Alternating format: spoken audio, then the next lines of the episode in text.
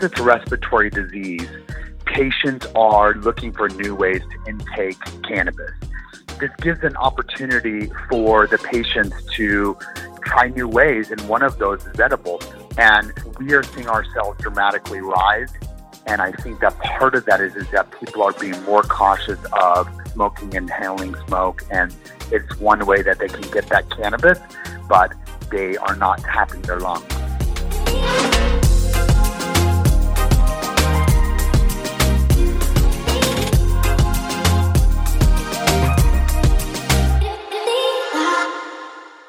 All right, everyone, welcome back to another episode of the Cannabis Corona Report, where we speak to cannabis companies that are succeeding during the global pandemic. And today, we are joined by Chef Aaron Chamberlin from Good Things Coming. Aaron, welcome to the show. Thank you so much. I'm excited to be part of it. Well, I, got, I am just going to jump right into this with you, Aaron, because how does a third generation restaurateur a chef who's worked at some of the finest restaurants in New York, San Francisco, Boston, LA. How do you end up as a CEO and head chef of a cannabis company? Well, it's interesting. So I have owned restaurants, multiple restaurants for 10 years. And after having some success, I had a few issues and I went to see a doctor, and the doctor recommended that I use cannabis once he gave me that advice and I started to apply cannabis in a different manner in my life, it improved my life tremendously. So that was my first thing that I was like, wow, I'm actually looking at this as medicine and as a different agent than I had in the past. And I was able to get off any medication I was on. And that was my first thing that I was like, wow, this is really amazing. Then what happened is that I was looking to invest in a bigger margin industry. Um, everyone knows that restaurant business is a very small margin business, and I was looking to invest in cannabis. And I was lucky enough to meet the owner of Copper State Farms, and they were in the middle of starting their company, and they were building this big state of the art kitchen. And I realized that my in was in the cannabis edible company. And we partnered up and we created Good Things Coming, and it's been great. Yeah, yeah, I, I'd say. I know I read on your website about some of the other edible companies. I know that they use a lot of artificial ingredients and high fructose corn syrup, but you take a different approach, right? Yes, very much. I take the same approach as I did in my professional kitchens, highest quality ingredients.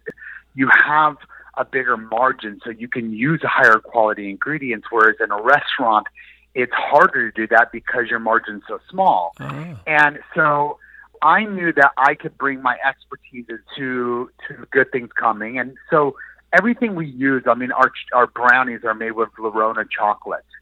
Our berry cherry is made with fresh frozen cherries. Nothing's coming from a packet our sugar is organic. Everything is the highest quality and you can tell when you eat them because the flavor is so much better than anything else out there I've tasted. Yeah, and I saw you also source a lot of your local produce and right there, so it's on time. Yeah, the kitchen's next to the farm in uh, Snowflake, Arizona. About 30 miles away is a lavender farm. So I go to lavender farm, I make a deal with them, I buy a bunch of lavender, and then I have a farmer down in Phoenix that makes the best honey in the Southwest.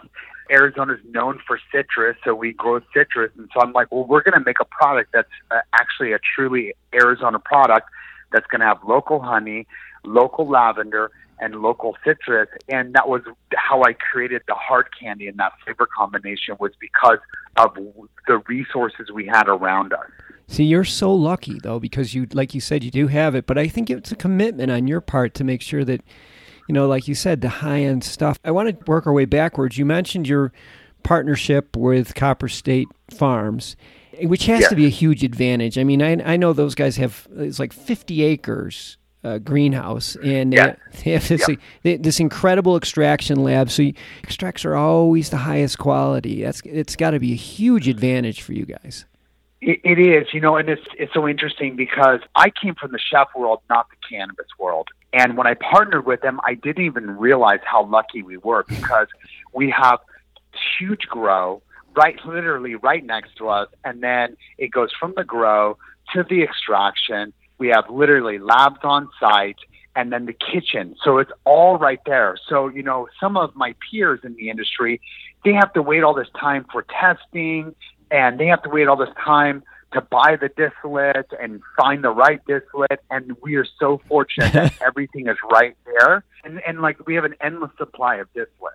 We feel that we are extremely lucky and beneficial because it's just going to make us stronger as our growth goes that we will be able to produce and take care of the patients that we need to. Oh, I I, I think it's such a such an advantage. I'm, you know, it's funny that you didn't even realize what a huge advantage it was. Yeah, just not even a few years ago, it was an edible, was an edible, was an edible.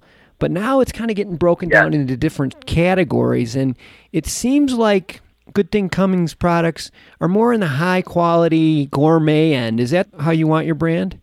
I don't want to do anything less it can be great. And so that's my approach to be the beginning. So I want the best flavor, I want the best product. I don't want to do it unless it can be a fun brand, unless we're really helping people, unless the flavor combinations and all the quality and the standard of the people we have are there. That's how I run my restaurant. And and that was another I saw in the marketplace.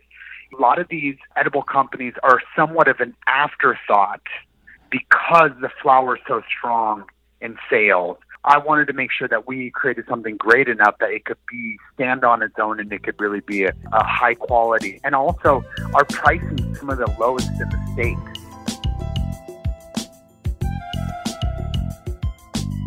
Started to talk a little bit about COVID at the very beginning, and from what I'm hearing is that there was a a lot of customers were moving to infused products during yeah. the crisis. We've heard that product sales are increasing.